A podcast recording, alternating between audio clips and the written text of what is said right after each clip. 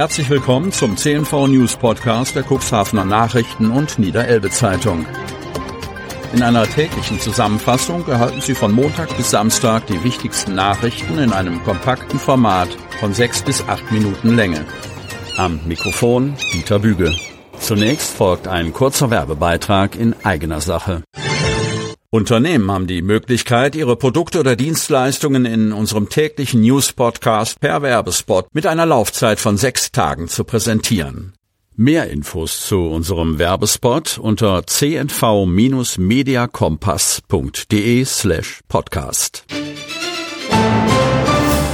Montag, 6. November 2023. Hingucken, wer Hilfe braucht.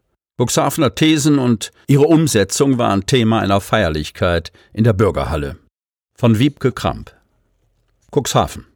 Der Sonntagmorgen in der Bürgerhalle des Cuxhavener Rathauses stand im Zeichen der Cuxhavener Thesen. Oberbürgermeister Uwe Santja hatte sie am 31. Oktober 2019 am Tag vor seinem Amtsantritt an der Rathaustür angebracht, als sichtbares Zeichen, wie in der Stadt miteinander umgegangen werden soll. Mittlerweile stehen die Leitsätze für ein gutes, respektvolles Miteinander sofort gut sichtbar für jeden Rathausbesucher an der Wand. Höhepunkt der Feierlichkeit war die Ehrung von verdienten Cuxhavenern, die couragierten Einsatz gezeigt hatten im Sinne der ausgewählten These. Wir schauen hin, wenn jemand Hilfe braucht.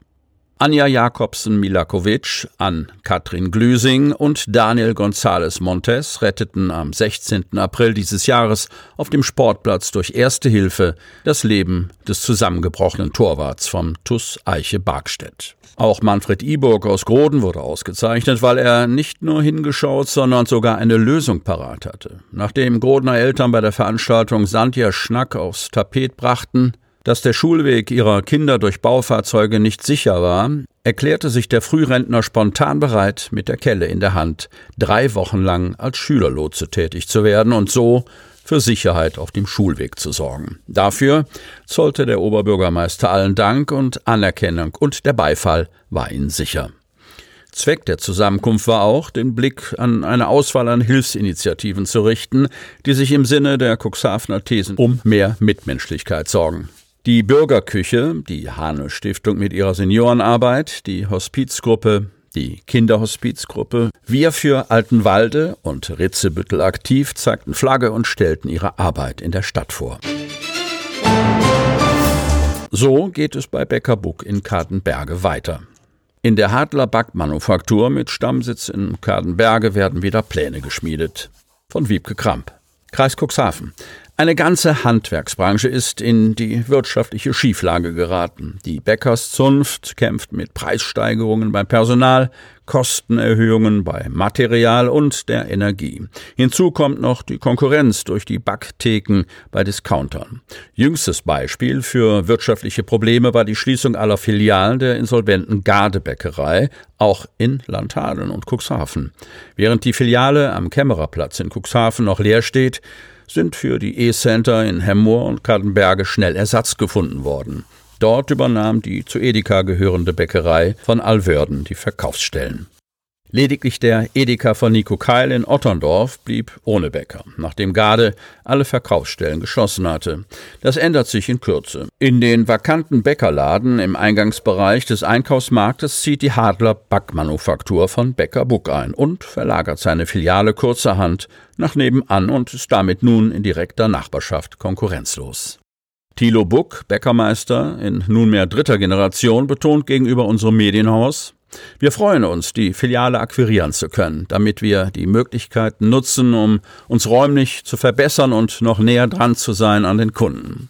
Er gehe davon aus, dass sich das Therapiezentrum über den Auszug seiner Filiale freuen werde, um eine Erweiterung vornehmen zu können. Überhaupt zeigt sich der Handwerksmeister und Arbeitgeber zuversichtlich. Unsere wirtschaftliche Lage ist stabil und gut, betont er. Zur Krippe war es kein leichter Weg. Neubau in Groden. Offizielle Einweihung der Erweiterung der St. Ambundus Kindertagesstätte in Groden. Von Wiebke Kramp. Cuxhaven. Gutes Ende eines Dauerthemas. Die Erweiterung der Kindertagesstätte Groden wurde Sonntag mit einer Andacht und wohlmeinenden Reden offiziell eingeweiht mit Vertretern aus Kirchenkreis, Stadtverwaltung und Politik. Ein leichter Weg war es bis dahin nicht.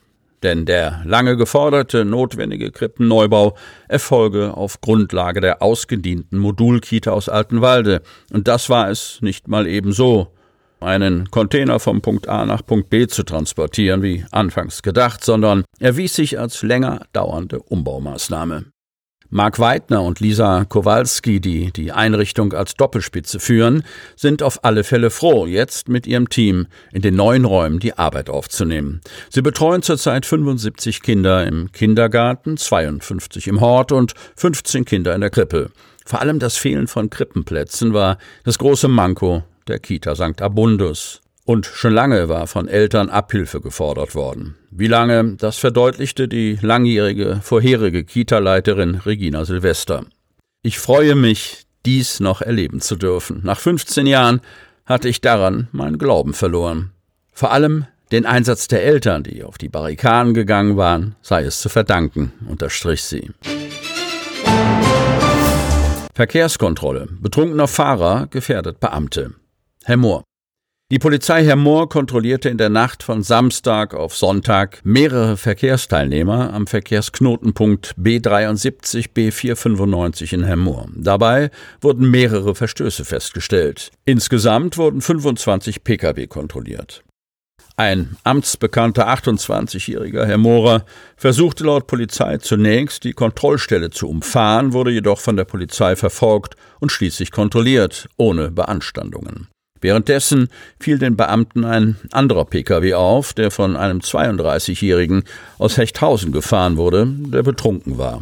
Er missachtete zunächst die Anhaltezeichen der Kontrollstelle, was dazu führte, dass ein Beamter von der Fahrbahn treten musste, um einen Zusammenstoß zu verhindern.